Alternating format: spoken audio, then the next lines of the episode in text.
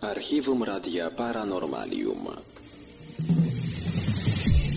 Pełne archiwum audycji najbardziej paranormalnego radia w polskim internecie. Dziesiątki gigabajtów wciągających paranormalnych em pe trzy czekają na Ciebie. Słuchaj zawsze i wszędzie, o każdej porze dnia i nocy. Dziel się nagraniami ze swoimi znajomymi i pokaż im prawdę, o której boją się nawet pomyśleć. Archiwum audycji Radia Paranormalium. w w w kropka paranormalium kropka p l. Koniecznie również sprawdź naszą oficjalną aplikację na Androida i Windows Phone.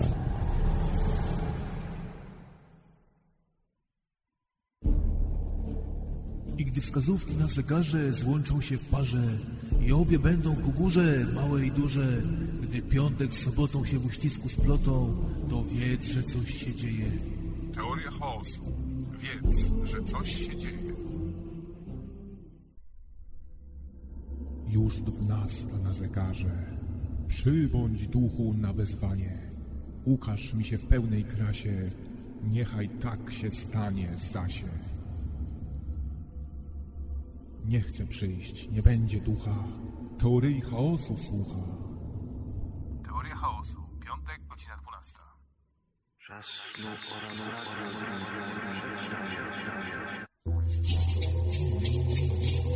Zapraszam na wesele śnień na ulicy Hiperprzestrzeń w Targu Subotu o godzinie dwudziesta trzecia zero zero. Zróbcie sobie dzbanek kawy i przygotujcie się, że zostaniecie z nami do rana się ze mną. Linia Tomek. Think for yourself and question authority. Radio na fali. Hiperprzestrzeń. Do usłyszenia w każdą sobotę o godzinie dwudziestej trzeciej. Turn on. Tune in.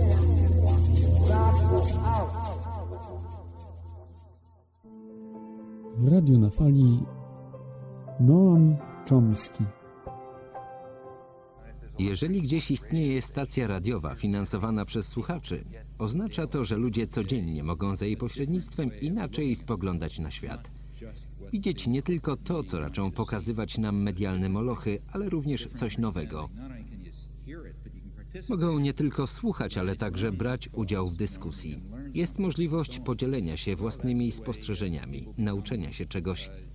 Właśnie w ten sposób w ludziach budzi się człowieczeństwo i stają się rozumnymi uczestnikami życia społecznego i politycznego.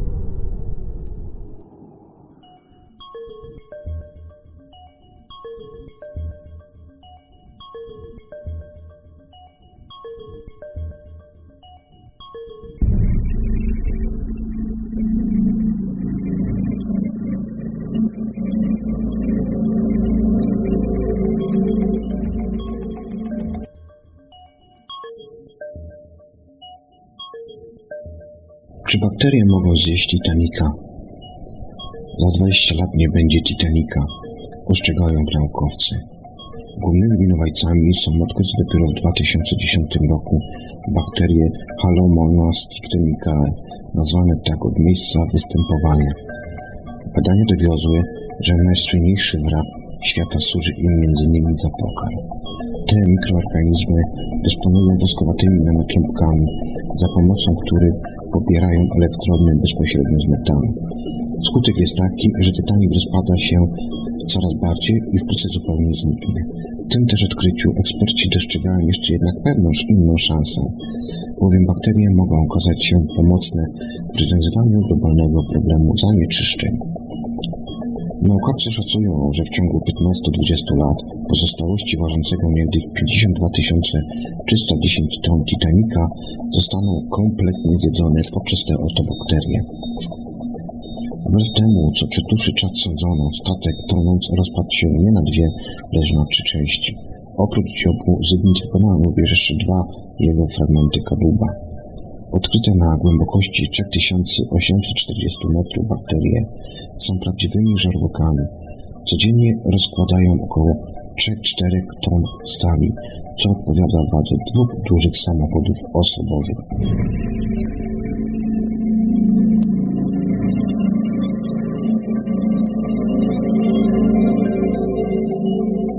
Zastanowiliście się kiedyś, jak odporna jest najwytrzymalsza lodówka świata? Posłuchajcie zatem. dziewięćset napaści niedźwiedzi na samochody i lodówki turystyczne naliczyli naukowcy w ciągu sześciu lat w samym tylko kalifornijskim parku narodowym Yosemite. W Ameryce Północnej spotkania z niedźwiedziami grizzly wcale nie należą do rzadkości.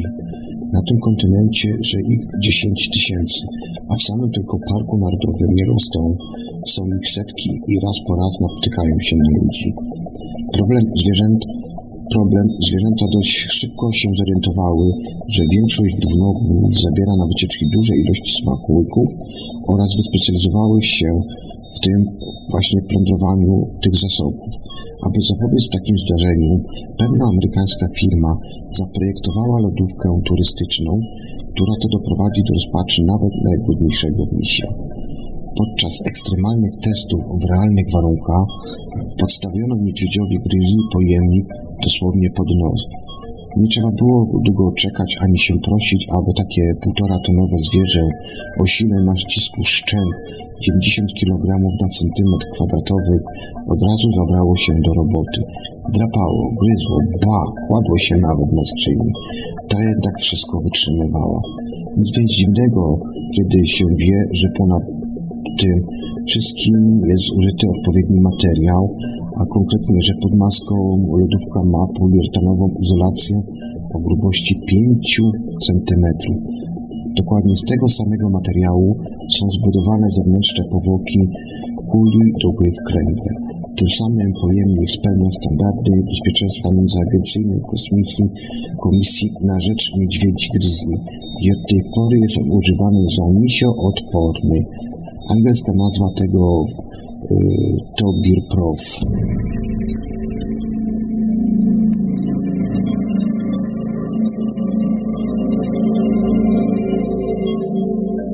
Jak wygląda burza na Jowiszu? Cyklony występują nie tylko na Ziemi, ale również y, na największej planecie Układu Słonecznego, Jowiszu. Na południowym jej biegunie sonda kosmiczna NASA o nazwie Juno sfotografowała z odległości pięćdziesięciu dwóch tysięcy kilometrów liczne niebieskie struktury z wyglądu przypominające kratery. Są to huragany o średnicy nawet do tysiąca kilometrów. Zdumiewające jest to, że chociaż Ziemia zmieściłaby się w Jowiszu ponad tysiąc razy, to nasze cyklony są potężniejsze. Mogą bowiem one osiągać średnicę tysiąc dwieście kilometrów.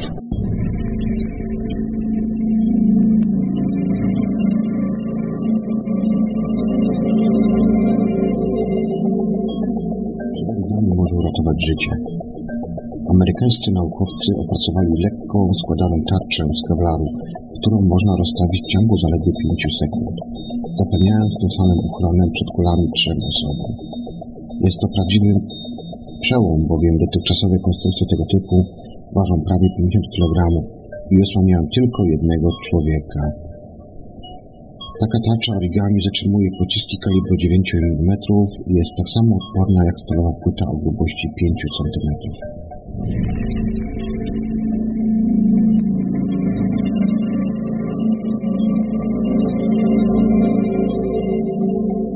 Czy można wytwarzać energię z piasku? osiem przecinek dwa procent megawata na godzinę produkuje piaskowa elektrownia słoneczna. Odpowiada to mocy silników dwóch pociągów typu Pendolino. siedemset osiemdziesiąt sześć ruchomych luster kieruje promienie słoneczne na zwierciadło. Odbijane przez pojedyncze lustra promienie słoneczne są ogniskowane poprzez zwierciadło centralne i kierowane na zbiornik z piaskiem. Następnie znajdujący się w zbiorniku w centrum instalacji piasek jest podgrzewany do sześćset pięćdziesiąt stopni. Taka konstrukcja znajduje się w sycylijskim mieście Milazzo, zbudowana niedawno zupełnie nowa właśnie tego typu instalacja. Jest ona pierwszą elektryczną elektrownią słoneczną na świecie, która to produkuje prąd z użyciem piasku. W tym celu światło jest kierowane, tak jak już wcześniej wspomniałem, przez siedemset osiemdziesiąt sześć ruchomych luster na zbiornik z dwieście siedemdziesiąt tonami piasku. W jego środku rozmieszczone są rurociągi z wodą. Ale tu powstaje właśnie pytanie, w jaki sposób z pomocą tego wytworzyć energię. Zupełnie klasycznie, ponieważ rozgrzany do temperatury sześćset pięćdziesiąt stopni Celsjusza piasek sprawia, że płynąca rurami woda paruje. Para napędza turbinę, która to z kolei produkuje prąd. To rozwiązanie pozwala uzyskać właśnie do osiem przecinek dwa megawata na godzinę, więcej niż w najbardziej wydajnych wiatrakach. Kolejną zaletą jest to, że piasek ma zdolność akumulowania ciała, ciepła, a więc może być ono źródłem energii również w nocy lub też gdy jest pochmurno. To ważny argument, ponieważ w przypadku takich budowy elektrowni w, w krajach z mniejszym nasłoneczeniem jest to idealne rozwiązanie.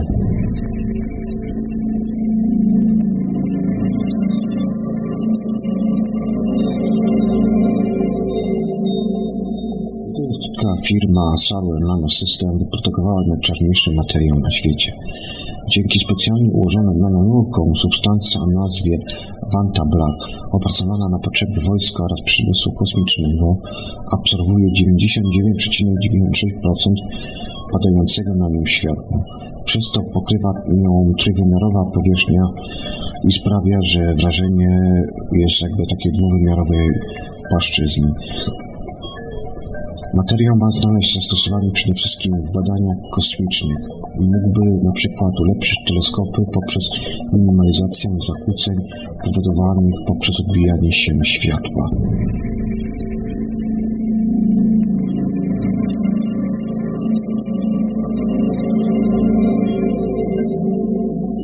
Najbardziej niesamowite miejsca na Ziemi. Izrael, twierdza Masada. Jak zorganizować zbiorowe samobójstwo? Nad ruinami na płaskowyżu zalega opiorna cisza. Mimo że słońce pali niemiłosiernie, przez plecy przebiega zimny dreszcz. Każdy zakątek przypomina tutaj o tragedii sprzed blisko dwóch tysięcy lat. Pozostałości twierdzy Masada są bowiem pomnikiem masakry, która stała się legendą. Podczas wojny żydowskiej miejsce to oblegali Rzymianie. Gdy w siedemdziesiątym trzecim roku naszej ery wpadli do środka, przez opustoszałe mury ich oczom ukazała się potworna masakra, a dokładnie widok, ponieważ wszystkich dziewięćset sześćdziesięciu żydowskich obrońców i członków ich rodzin było martwych.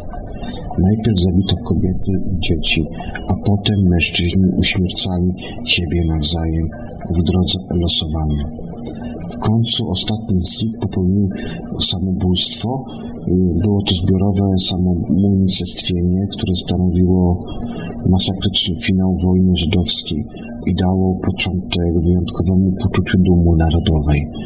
Gdy pada pytanie o korzenie Izraela, należy mieć również na uwadze ów dramatyczny epizod oraz miejsce, nad którym do dziś unosi się widmo śmierci.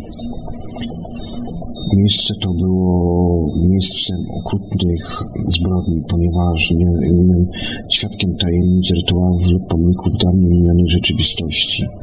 Miejsce to, które do dziś budzą zwiedzających dreszcz grozy, jest miejscem, które rozpala ciekawość wszystkich odkrywców. Masa leży na wysokości ponad czterystu metrów nad poziomem Morza Martwego, na płaskowyżu w pobliżu granicy z Jordanią. Turyści mogą tu nie tylko podziwiać rozległe panoramy, ale także zetknąć się z jednym z najbardziej makabrycznych epizodów w dziejach ludzkości.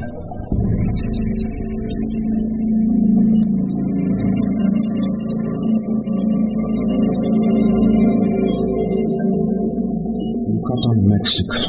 Cenoty. Jakie krwawe tajemnice skrywają jaskiny Majów? Z ciemności w świetle latarki nagle wyłaniają się czaszki zmarłych. Przestraszeni nurkowie mają mocą wodę z burzonym piaskiem i osadami. Gdy znów staje się ona przejrzysta, dostrzegają, że całe dno jaskini zasłane jest szkieletami.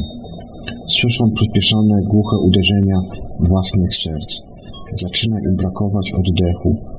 Pragną tylko jednego – uciec. Prawdopodobnie największy na świecie system podwodnych jaskiń nie jest miejscem dla ludzi o słabych nerwach. Te tak zwane cenoty na meksykańskim półwyspie Yucatan były kiedyś zasiedlone, ale po podniesieniu się poziomu wód około dziesięć tysięcy lat temu powstałe w wapiennej skale studnie zostały zalane. Poszukiwacze przygód i badacze wciąż znajdują tu liczne pozostałości z epoki kamienia, a między innymi są to ludzkie szkielety, paleniska, narzędzia. Tysiące lat później mieszkający nieopodal Majowie byli przekonani, że jaskinie stanowią wejście do świata będącego siedzibą ich boga deszczu. Dowodzą tego odkrycia przez archeologów w głębinach młodszego znaleziska, w tym ludzkie czaszki, resztki naczyń ceramicznych czy też noże. Najwyraźniej kapłani Majów odwiedzali cenoty, by w czasie suszy składać w nich ofiary z młodych mężczyzn i kobiet, w nadziei, że ten najcenniejszy dar sprowadzi na ziemię upragniony deszcz. Nieszczęśnicy byli zabijani na ołtarzu, a ich ciała obdzierano ze skóry i wrzucano do studni. Ale jaskinie te są jednym z najbardziej niesamowitych miejsc na Ziemi, nie tylko ze względu na liczbę pogrzewanych w nich zmarłych, ale też również skrywają one jeszcze inną tajemnicę dotyczącą zwłok. Na początku obecnego stulecia znaleziono w nich liczący ponad trzynaście tysięcy lat szkielet młodej kobiety. Może to świadczyć o tym, że kontynent ten był kiedyś zasiedlony w Czy- a nie tak jak wcześniej zakładano, a w związku z tym historię Ameryki należałoby napisać tutaj na nowo. Mimo że meksykańskie studnie krasowe cenoty są w większości dostępne do zwiedzania, w ich podwodnym labiryncie orientację zachowują jedynie odpowiednio wyszkoleni nurkowie. W większości głębokich na dziesiątki metrów jaskiń panuje bowiem całkowity mrok.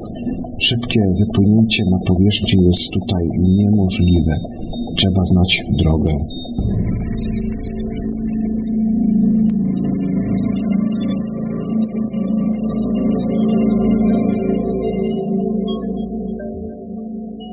Czy cała cywilizacja może po prostu zniknąć? Pałac Klifowy, Colorado, U S A. Jest to dziwne uczucie. Około siedemset lat temu Pałac Klifowy został opuszczony przez zamieszkujących go ludzi. Domy tej osady widmo są w za... dziwiająco dobrym stanie, jak gdyby ludzie porzucili je całkiem niedawno. Malowidła i rysunki wydają się mieć nie więcej niż parę lat, ale budowniczowie i artyści jakby zapadli się pod ziemię. Nie tylko tutaj, ale także w setkach innych osad.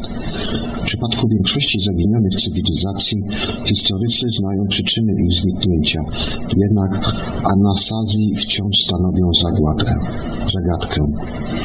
Monumentalne osiedle w Parku Narodowym Mesa Verde w Colorado świadczą o zaawansowanej wiedzy technologicznej tego ludu.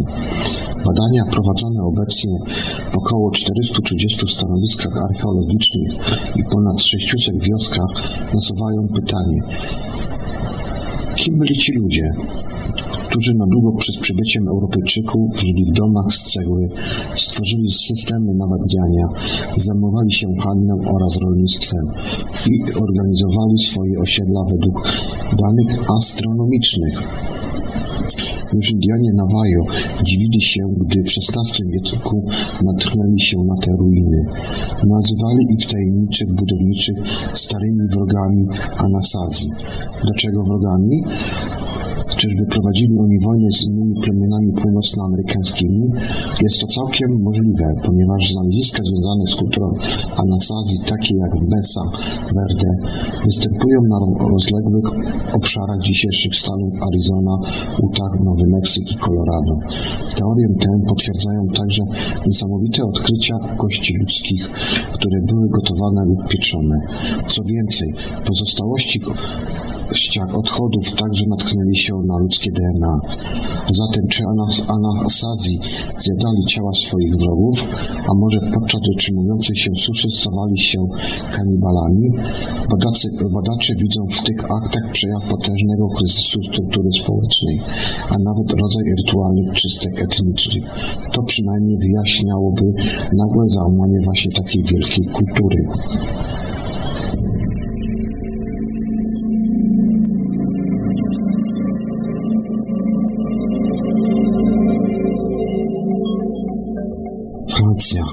Katakumby Paryża. Jak nie zgubić się w labiryncie z kości? W dół wiedzie prawie sto trzydzieści stopni, a z każdym krokiem robi się zimniej i zimniej. Nawet w środku lata w mrocznym tunelu panuje temperatura trzynaście stopni Celsjusza. Lampy słabo oświetlają brązowiałe kości, ze ściany szczerzą się czaszki. Jednak nie tylko zmarli czynią to miejsce tak niesamowitym. Przyczyniają się do tego też również żywi. Pod francuską stolicą istnieje tajemniczy podziemny świat, czterystokilometrowa sieć sztolni oraz tuneli. Do dziś sto kilometrów pozostaje wciąż niezbadany. Nielegalne imprezy, czarne msze, archeolodzy, hobbyści. W międzyczasie narodziła się tak liczna subkultura związana z katakumbami Paryża, że francuska policja oddelegowała do ich monitorowania specjalną jednostkę. Także po to, aby chronić amatorów przygód przed nimi samymi, bowiem w czerwcu dwa tysiące siedemnastego roku dwóch nastolatków zaginionych w tunelach położonych na głębokości około dwudziestu metrów zostało znalezionych całkowicie wychłodzonych, dopiero za pomocą psów tropiących. Pod koniec dwa tysiące szesnastego roku amerykańska Alison Teal weszła z kamerzystą nawet do zalanej wodą części korytarza położonej na głębokości stu pięćdziesięciu metrów. W drodze powrotnej okazało się, że jej poziom podniósł się tymczasowo tak wysoko, iż musieli oni płynąć, by uratować się w ostatniej chwili.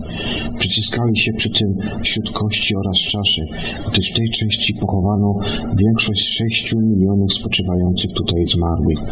Pierwotnie podziemia były kamieniołomami. To, co przez stulecia zostało wydobyte z podziemi, znajdowało zastosowanie w domach i pomnikach na jej powierzchni.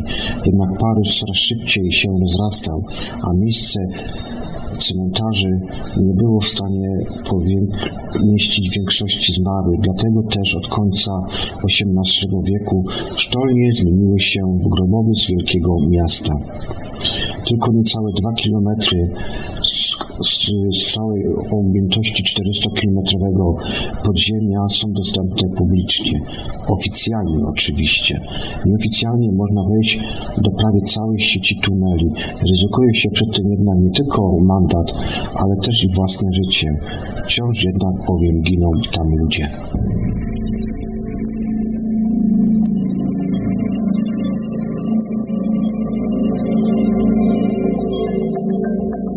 Chińska Atlantyda, Zhejiang, Chiny, groty Longyu. Gdzie znajdują się takie właśnie groty i w jakim oni rejonie mogą występować? Ta historia mogłaby pochodzić z filmu o Indianie Jones. W roku tysiąc dziewięćset dziewięćdziesiątym drugim chińscy rolnicy wpadli na pomysł wypompowania wody ze stawu, aby zebrać pozostałe na dnie ryby i je sprzedać. Wypłoczone pontony pracowały przez siedemnaście dni, ale ryb nie było widać. Zamiast tego pojawiło się wejście do świata, który przez ponad dwa tysiące lat pozostawał ukryty. Gdy rolnicy weszli do jaskini Longyu, stało się dla nich jasne. Nie powstały one w sposób naturalny. Odkryli tajemnicze znaki i dziwne nacięcia, które w niesamowity sposób przebiegały idealnie równolegle do siebie. Ich oczom ukazały się zdobione kolumny, mosty z piaskowca i kanały, które przebiegały ją trzydzieści metrów pod powierzchnią ziemi. Rolnicy nie wiedzieli, że znaleźli dopiero jedną ze znanych dziś trzydziestu sześciu grot. Wszystkie zachowały się w całości, choć powstały ponad dwa tysiące lat temu i mimo biurokratycznej kulturalności starej dynastii nie ma na ich temat nigdzie nawet wzmianki. Archeologowie zmierzyli jaskinie i obliczyli, że nieznani konstruktorzy musieli wydobyć ze skał około miliona metrów sześciennych kamienia.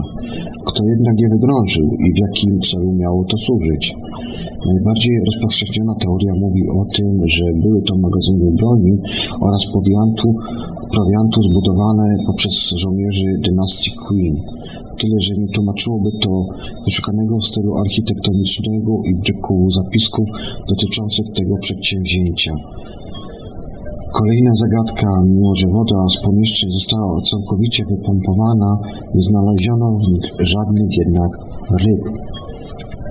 Od dwudziestu pięciu lat naukowcy próbują rozwiązać tę zagadkę jaskiń. Na razie bezskutecznie. Z trzydziestu sześciu jaskiń, które znaleziono, do zwiedzania udostępniono tylko jedną.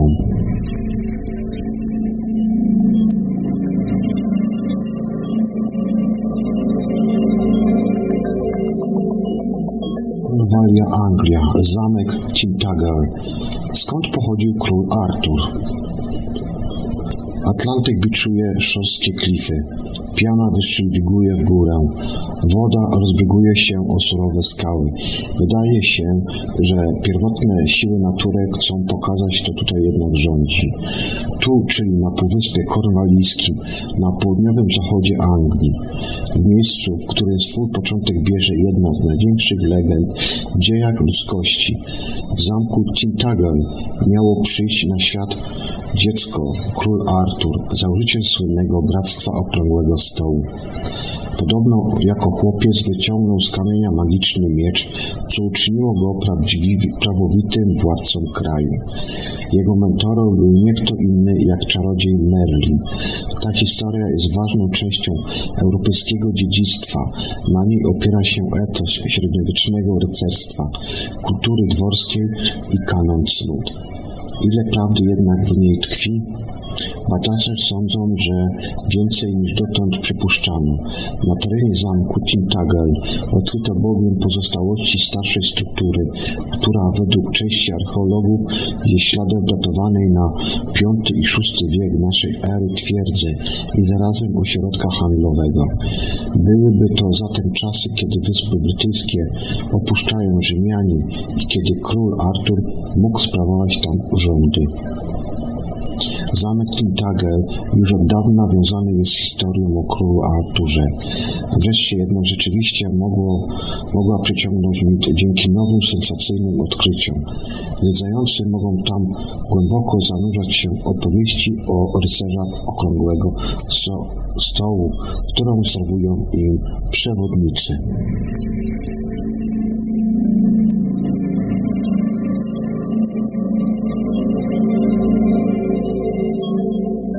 Pinnacle Point, Republika Południowej Afryki. Gdzie siedemdziesiąt tysięcy lat temu żyli ostatni ludzie? Prawdopodobnie jest to Pinnacle Point w Republice Południowej Afryki. Gdy wchodzi się na przerodek Pinnacle Point, nie można się uwolnić od obezwładniającego uczucia. W tym miejscu zdecydował się los naszego gatunku. Około siedemdziesiąt tysięcy lat temu żyło tutaj dwa tysiące ludzi, ostatnich dwa tysiące ludzi na naszej planecie, którzy przeżyli gwałtowny wybuch wulkanu i następującą po nim epokę lodowcową. Była to era samotności, a nasza planeta stała się dzikim pustkowiem. Panował surowy, suchy klimat. Pustynie zajęły prawie cały kontynent. Ludzkość niemal wymarła.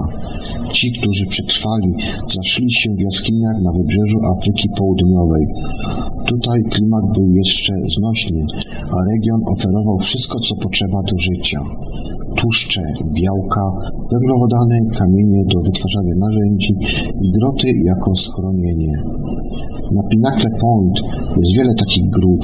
Znajdują się one na skalistym klifie, bezpośrednio nad Oceanem Indyjskim, w pobliżu miasteczka Mossel Bay i obfitują w archeologiczne skarby takie jak paleniska i narzędzia kamienne.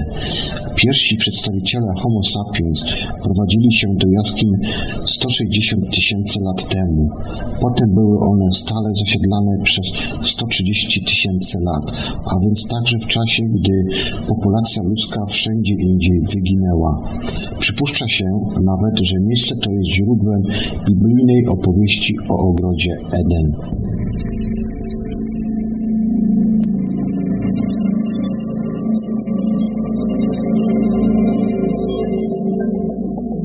Pinnacle Point, Republika Południowej Afryki. Gdzie siedemdziesiąt tysięcy lat temu żyli ostatni ludzie? Prawdopodobnie jest to Pinnacle Point w Republice Południowej Afryki. Gdy wchodzi się na przerodek Pinnacle Point, nie można się uwolnić od obezwładniającego uczucia. W tym miejscu zdecydował się los naszego gatunku. Około siedemdziesiąt tysięcy lat temu żyło tutaj dwa tysiące ludzi, ostatnich dwa tysiące ludzi na naszej planecie, którzy przeżyli gwałtowny wybuch wulkanu i następującą po nim epokę lodowcową. Była to era samotności, a nasza planeta stała się dzikim pustkowiem. Panował surowy, suchy klimat. Pustynie zajęły prawie cały kontynent. Ludzkość niemal wymarła. Ci, którzy przetrwali, zaszli się w jaskiniach na wybrzeżu Afryki Południowej. Tutaj klimat był jeszcze znośny, a region oferował wszystko, co potrzeba do życia. Tłuszcze, białka, węglowodany, kamienie do wytwarzania narzędzi i groty jako schronienie. Na Pinnacle Point jest wiele takich gród. Znajdują się one na skalistym klifie, bezpośrednio nad Oceanem Indyjskim, w pobliżu miasteczka Mossel Bay i obfitują w archeologiczne skarby takie jak paleniska i narzędzia kamienne. Pierwsi przedstawiciele Homo sapiens prowadzili się do jaskiń sto sześćdziesiąt tysięcy lat temu. Potem były one stale zasiedlane przez sto trzydzieści tysięcy lat, a więc także w czasie, gdy populacja ludzka wszędzie indziej wyginęła. Przypuszcza się nawet, że miejsce to jest źródłem biblijnej opowieści o ogrodzie Eden.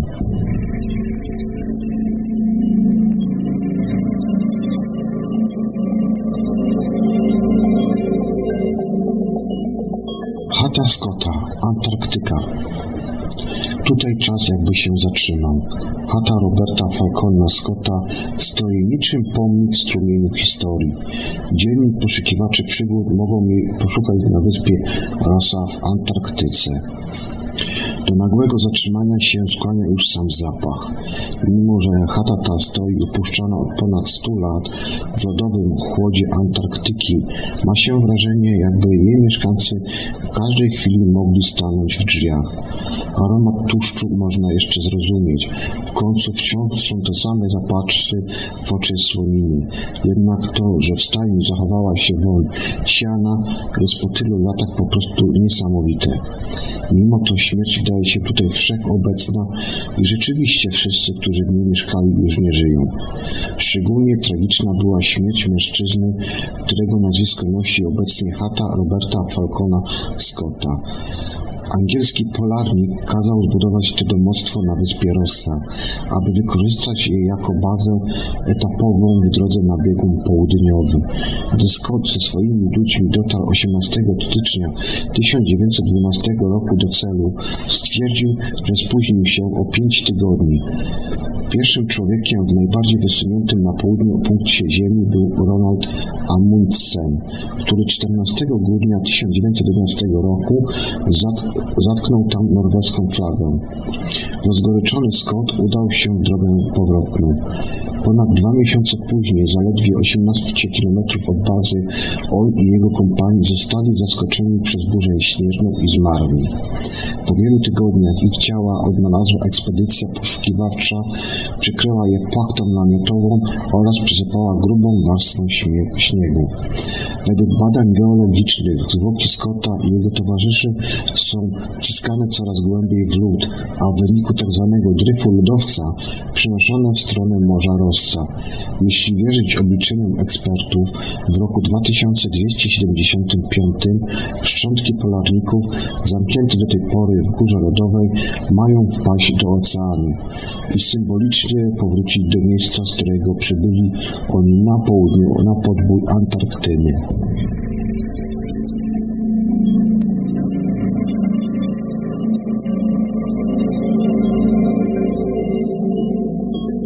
Jak mieć oko na trzydzieści osiem pływających gigantów?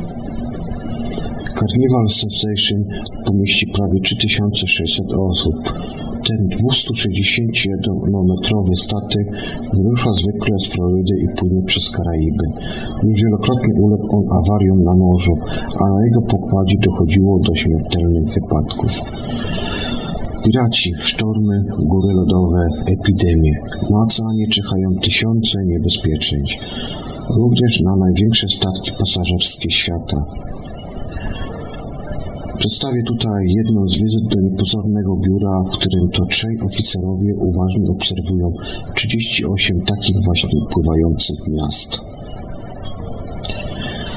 Zapada już noc, kiedy wycieczkowiec Costa Diadema pokonuje bramę łez. Ta ciśnienia morska o szerokości trzydziestu kilometrów otwiera widok na Zatokę Adeńską, na północ od Somalii.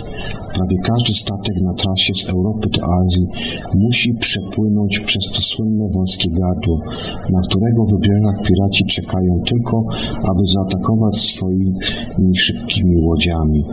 Tuż po przekroczeniu czterdziestego piątego południka rozpoczyna się dziewięćset najniebezpieczniejszych kilometrów podróży. pięć tysięcy osób na pokładzie wstrzymuje oddech. To samo robią także trzej oficerowie w biurze. W Hamburgu. Jak długo żyje wycieczkowiec? Jednym z nich Michael Salzman siedzi w zaciemnionym pomieszczeniu przed ogromną ścianą monitorów, przywodzącą na myśl kwaterę dowodzenia portu kosmicznego. Ten były oficer żeglugi morskiej kieruje centrum operacyjnym floty. Po angielsku nazywa się to Food Operation Center, w skrócie, w skrócie F O C, w firmie Carnival Corporation, jednego z największych na świecie oferujących rejsy yy, na wycieczkowcach. Z biura mieszczącego się w dawnym magazynie dwóch albo trzech pełniących akurat służbę oficerów monitoruje całą flotę wielkich operatorów AIDA oraz Costa przez dwadzieścia cztery godziny na dobę, trzysta sześćdziesiąt pięć dni w roku. Obecnie obserwują oni jeden z trzydziestu ośmiu statków, a mówiąc dokładniej trzydzieści osiem pływających miast. W końcu przecież jest na nich wszystko to, co pozwala je tak nazwać. Od hoteli, restauracji, klubów i parków rozrywki po klinikę oraz palarnię śmieci. Z odległości około pięć tysięcy pięćset metrów Salzman widzi prawie tyle samo, co kapitan Massimo Garbarino, znajdujący się na mostku wycieczkowca Costa Diadema. Otrzymuje bowiem drogą radiową obraz dziesiątek kamer monitoringu pokładowego. Urządzone w dawnym magazynie biuro jest obsadzone przez całą dobę. Jedną trzecią lewej strony ściany z monitorami zarezerwowano dla aktualnie najbardziej zagrożonych statków. Jeśli któryś ze statków jest w niebezpieczeństwie, to przy takim stole właśnie opracowane jest rozwiązanie problemu. Takie też centra zarządzania kryzysowego znajdują się też w Szangaju oraz Southampton w Wielkiej Brytanii. Obecnie centra kontrolne odpowiadają za trzydzieści osiem statków. Odbywają one rejsy wycieczkowe przede wszystkim u wybrzeży Europy, Ameryki Północnej oraz Środkowej, ale także w Azji Południowo-Wschodniej. Jak twierdzi Michael Salzman, my obserwujemy jedynie rekomendacje dla kapitania. Ostatnie słowo zawsze na pokładzie należy do niego. Do tego również dochodzą dane pomiarowe z pięciu urządzeń radarowych, ale to ciągle jeszcze nie wszystko. Jak mówi, w sumie mamy stale pod ręką aktualne informacje z tysiąca czołników na każdym z naszych statków. Wyjaśnia ten były marynarz. Najważniejsze dla nas są oczywiście czynniki decydujące o bezpieczeństwie, a więc na przykład to, z jaką siłą wieje wiatr, gdzie grodzie są otwarte, albo jak wysoka jest temperatura głównego silnika, lecz już niekoniecznie zużycie wody pitnej. W przyszłości dane mają być zbierane przez nawet szesnaście tysięcy takich czujników i stale przesyłane do F O S. Intensywny nadzór statków się opłaca. Najdroższe z nich kosztują ponad miliard euro, lecz bywają czterdzieści lat, a nawet i dłużej. Największe kontenerowce świata można kupić za mniej niż jedną piątą tej ceny, ale po dwudziestu do dwudziestu pięciu latach nadają się już tylko na złom. Istnienie F O S jest konsekwencją słynnej katastrofy wycieczkowca Costa Concordia u wybrzeży wyspy Giglio. Nowocześni piraci często dokonują abordażu statków o zmierzchu, wykorzystując do tego szybkie, małe łodzie. Z reguły wspinają się oni na pokład przez rufę po drabinie sznurowej. Tak jak w trakcie, kiedy tutaj właśnie spoglądając na artykuł, yy, widzę na zdjęciu przedstawienie symulacji. W trakcie odprawy przez śludzą bezpieczeństwa nie przejdzie nic, co szybko się nagrzewa. Zależnie od okoliczności do tej grupy zaliczone są takie um, urządzenia jak suszarki do włosów lub rozgałęźniki elektryczne. Siłę oraz kierunek przemieszczania się obszarów niepogody można przewidzieć z siedemdziesięciodwugodzinnym wyprzedzeniem. Mimo to jednak trasa statku optymalizowana jest na bieżąco online. Głównym zadaniem kapitana oraz oficerów żeglugi morskiej jest nawigowanie z mostka statku. Wspiera ich w tym właśnie takie centrum operacyjne floty z Hamburga, które to analizuje ogromne ilości danych pochodzących z pokładu oraz innych dostępnych źródeł informacji. A jak wygląda bezpieczeństwo takiego pływającego miasta? Przede wszystkim ewakuacja. Na takim statku znajduje się siedem krótkich oraz jeden długi dźwięk. Taki sygnał rozpoczyna ewakuację statku w sytuacji awaryjnej. Nawet jeśli na pokładzie jest kilka tysięcy ludzi, opuszczenie takiej jednostki może trwać co najwyżej trzydzieści minut. W przeciwnym razie wycieczkowiec nie zostałby dopuszczony do żeglugi. Śluza bezpieczeństwa. Wejście na statek tak jak jest Tak samo wygląda jak na lotnisku. Każdorazowo pociąga za sobą kontrolę pod kątem posiadania broni i tego typu rzeczy. Także bagaże są prześwietlane przy wszystkich pięciu, sześciu wejściach. Krzyczenia ratunkowe. Na wypadek sytuacji awaryjnego, awaryjnej załoga oraz pasażerowie co najmniej raz na początku rejsu muszą przećwiczyć szybką ucieczkę do szal ratunkowych. Kwarantanna, znajdująca się na samym dole pokładu, statku, przepraszam, Pasażerowy, pasażer z gorączką w ogóle nie może wejść na pokład. Jeśli dotyczy podróży, ktoś, jeśli ktoś podczas podróży nabawi się choroby zakaźnej, musi on zostać całkowicie odizolowany, aby zapobiec wybuchowi takiej epidemii. Morska policja. O bezpieczeństwo na statku dba około dwudziestu specjalnie przeszkolonych członków ochrony. Mogą oni na przykład aresztować i osadzić w kabinie awantarujących się pasażerów. Jeśli wziąć pod uwagę wskaźniki przestępczości, to luksusowe okręty są jednym z najbardziej bezpiecznych miejsc na spędzanie urlopu. Wynika to z faktu, że statek w dużym stopniu jest monitorowany oraz kontrolowany. Na przykład w ogóle nie wejdzie na pokład ktoś, kto nie posiada dowodu osobistego.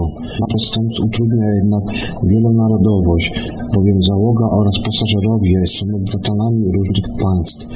Statek nierzadko wpływa pod banderą jeszcze innego, a na dodatek po rozmaitych wodach terytorialnych.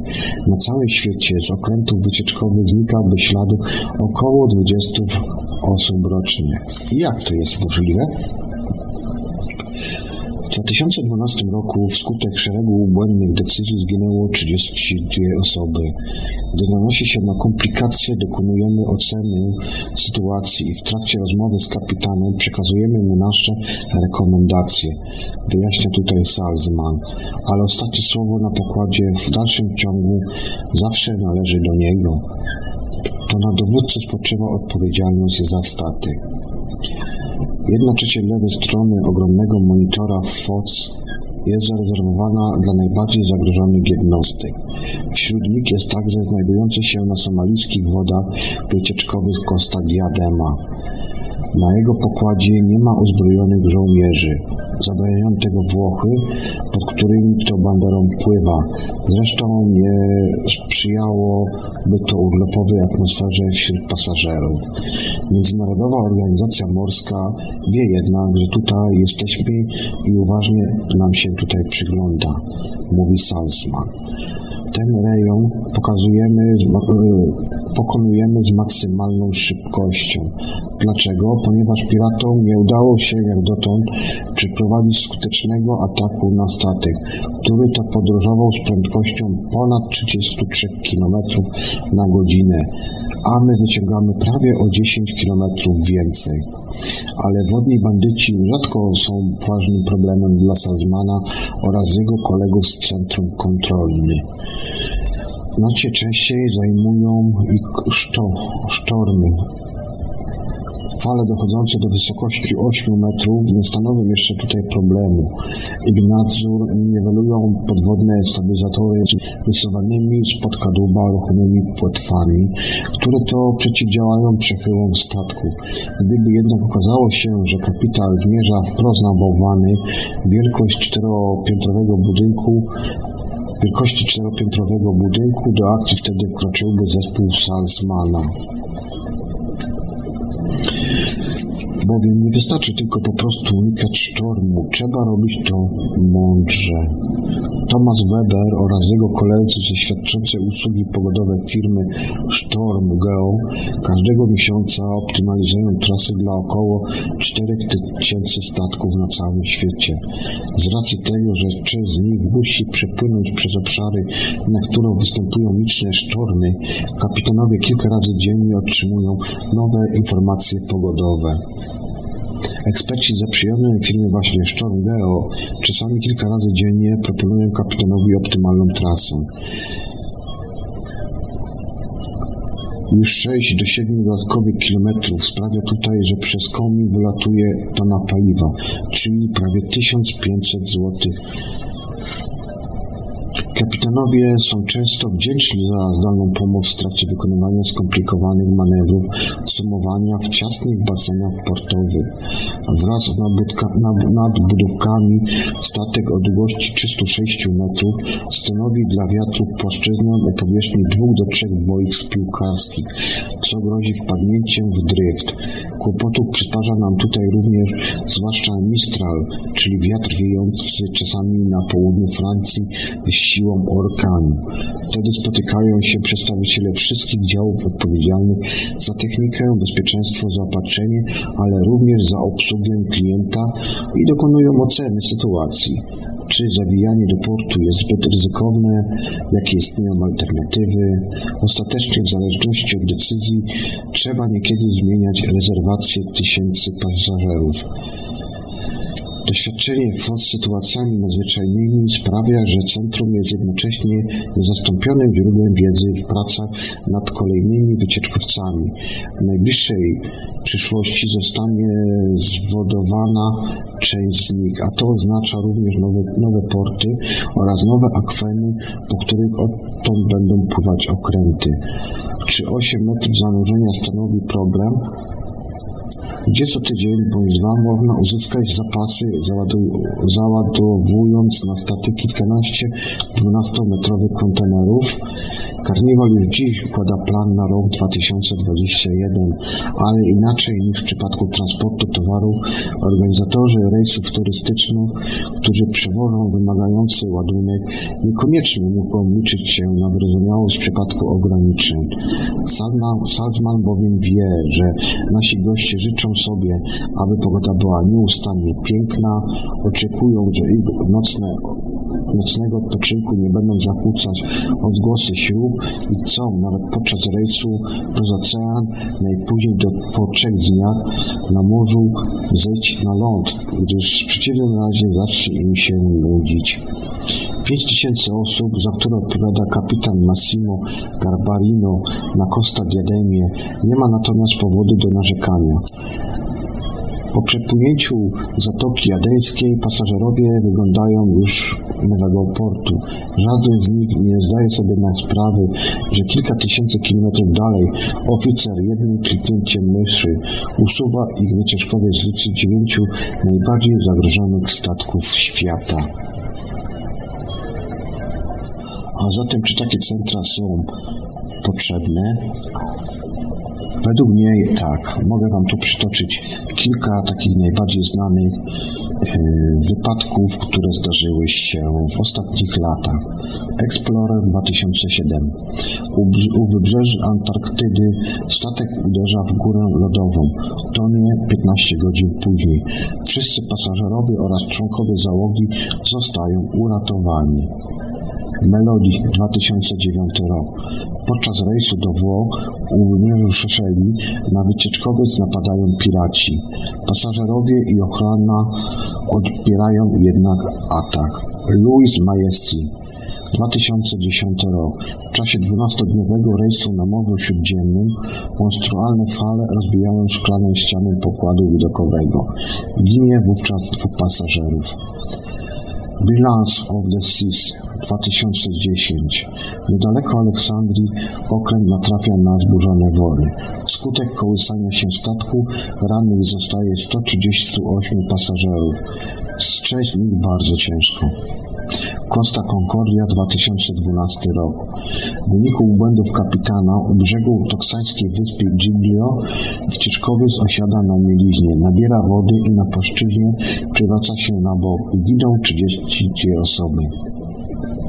Nordlis dwa tysiące jedenasty. Na skutek pożaru w maszynowni pęka kadłub i pojawia się niebezpieczeństwo, że statek odwróci się do góry dnem. Giną dwie osoby, a kilkanaście osób zostaje rannych, w tym ciężko. Carnival Triumph dwa tysiące trzynasty. Po pożarze w maszynowni jednostka niedziałającą klimatyzacją i niesprawnymi urządzeniami sanitarnymi przez kilka dni dryfuje w Zatoce Meksykańskiej. Explorer of the Seas dwa tysiące czternasty. wybrzeże amerykańskiego stanu New Jersey prawie siedemset pasażerów dostaje wirusowego zakażenia przewodu pokarmowego. Podróż musi zostać jednak przerwana.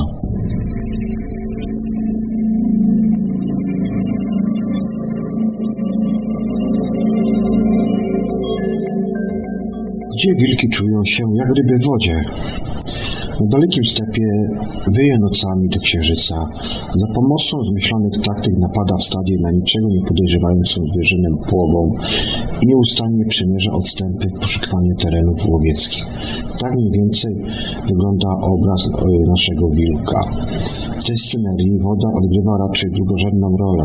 Niewielu jednak wie, że te drapieżniki są prawdziwymi mistrzami i nie tylko zatrzymają ich ani rwące rzeki, ani ciągnące się przez dziesiątki kilometrów jeziora.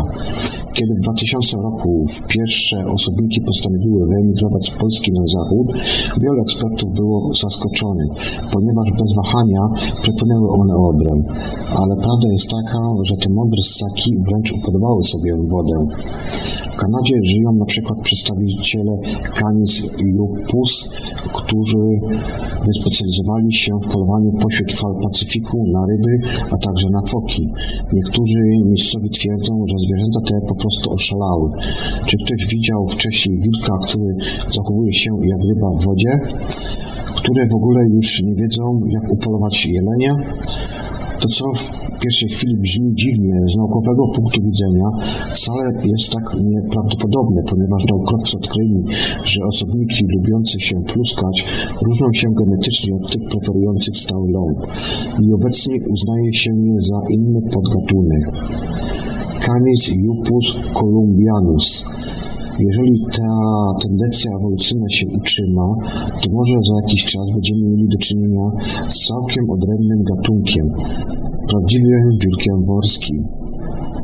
Do czego to mogą doprowadzić takie zbyt częste kąpiele przez wilki? Shop Pracz jest znacznie mniej przychylnie nastawiony do morskiego żywiołu, niż zreagowałoby to jego nazwa. Jest od razu, jeżeli więc od razu postawimy sprawę jasną, a mianowicie to, że ssak ten nie jest zainteresowany pragnieniem ani praniem czegokolwiek, a woda w żadnym wypadku nie jest jego wymarzoną przestrzenią życiową. Pewnie w niewoli zdarza mu się zanurzyć pożywienie w strumyku.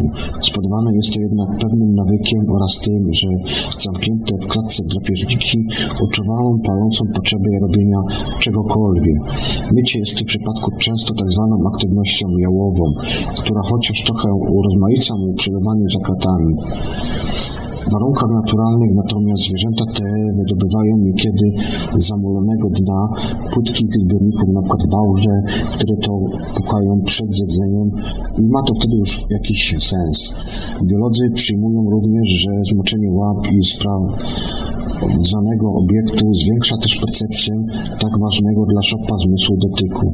Ale ten manualny geniusz, u którego olbrzymia część ośrodków sensorycznych w mózgu odpowiedzialna jest za przetwarzanie bodźców dotykowych z przednich łap, raz na jakiś czas pokazuje, że w wodzie nie jest znowu aż takim beztalenciem.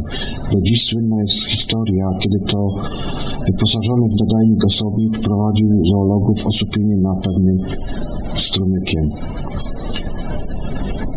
Gdy zainteresowaniem zareagował na nawoływanie, lecz potem zniknął, uciekając w przeciwnym kierunku. Nieco dalej wyskoczył on do rzeczki i spo- pozwolił się unieść z prądem wprost do wyczekujących na brzegu naukowców.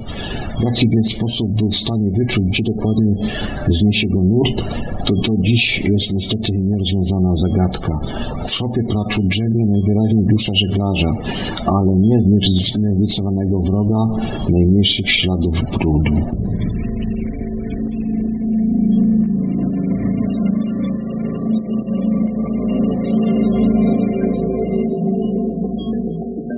ojczyzną są gwiazdy? Czy wiesz, że twoje ciało składa się z gwiezdnego pyłu? Prawie wszystkie atomy, z których jesteśmy zbudowane, zrodziły się w trakcie reakcji termojądrowej zachodzącej we wnętrzu tych kosmicznych właśnie gigantów. sześćdziesiąt pięć procent zajmuje tutaj tlen. W naszym organizmie tlen występuje głównie w kombinacji z wodorem. Jako woda. Pierwiastek ten uczestniczy prawie we wszystkich procesach zachodzących w organizmie. Za jego pojawienie się we wszechświecie odpowiedzialne są reakcje termojądrowe przebiegające w masywnych gwiazdach. Węgiel osiemnaście i pół procent. Węgiel jest podstawowym budulcem życia. Składają się z niego tłuszcz, cukry oraz białka. Nie ma drugiego pierwiastka, który z połączeniu z innymi tworzyłby tak wielką liczbę powiązań. Na szczęście w kosmosie jest, to, jest jego stosunkowo dużo. Zwykle nawet gwiazdy o masie Słońca mają pod koniec życia węglowe jądra. A skoro go nie brakuje, to i życie we wszechświecie może być powszechne. dziewięć i pół procent wodór. Wodór wchodzi w skład każdej biocząsteczki na Ziemi i jest tym samym pierwiastkiem, którego atomy występują w naszym organizmie najliczniej. Atomy tlenu i węgla przewyższają go jednak masą. Także pod tym względem przypominamy gwiazdy, które na ogół w trzech czwartych składają się z wodoru. Wapń jeden i pięć dziesiątych procent. Gdyby nie ta substancja, nie mielibyśmy zębów ani kości. Nasz układ nerwowy nie mógłby pracować, a krew nie byłaby w stanie krzepnąć. Ale wapń jest również jednym z elementów składowych gwiazd. Naukowcy bowiem odkryli niedawno Słońca o wysokiej zawartości tego właśnie pierwiastka. Siarka zero i dwa dziesiąte procent. Siarka została wyrzucona w kosmos wskutek gigantycznych eksplozji gwiazd. Jej związki stanowią obecnie podstawę życia na Ziemi, stabilizując struktury białkowe w naszym organizmie. Azot trzy i dwa dziesiąte procent. Jest to jeden z podstawowych składników ludzkiego D N A. Ten sam azot znacząco wpływa na to, jak ukształtowany jest człowiek. Ponadto występuje w jądrach masywnych gwiazd jako pierwiastek powstający w ich wnętrzu w procesie tzw. fuzji jądrowej. Fosfor jeden i jeden dziesiąte procent. Pierwiastek ten wchodzi w skład naszego D N A, a oprócz tego jest ważnym stymulatorem przemian energii na poziomie komórkowym. Według wyników badań z dwa tysiące trzynastego roku fosfor powstaje podczas eksplozji gwiazd o dużej masie. Potas zero i cztery dziesiąte procent. Jest jednym z najważniejszych budulców naszych komórek. Reaguje na przykład na wzrost. Poza tym naukowcy dowiedli ostatnio, że potas wchodzi w skład atmosfery wielu egzoplanet. Sód zero i dwa dziesiąte procent. Substancja ta reaguje w naszym organizmie na gospodarkę wodną oraz pracę komórek nerwowych i mięśniowych. Badania pokazują też, że zawartość sodu w gwiazdach decyduje o tym, jak one umierają i im go więcej, tym potężniejszym wybuchem kończy się ich żywiot. A co na to pozostałe składniki, pierwiastki? W naszym organizmie oraz bez kresu wszechświata występuje jeszcze wiele, wiele innych pierwiastków. Należą do nich m.in. chlor, magnez, magnan, żelazo, fluor, kobalt, miedź, cynk, selen, molibden, jod, lit oraz klin.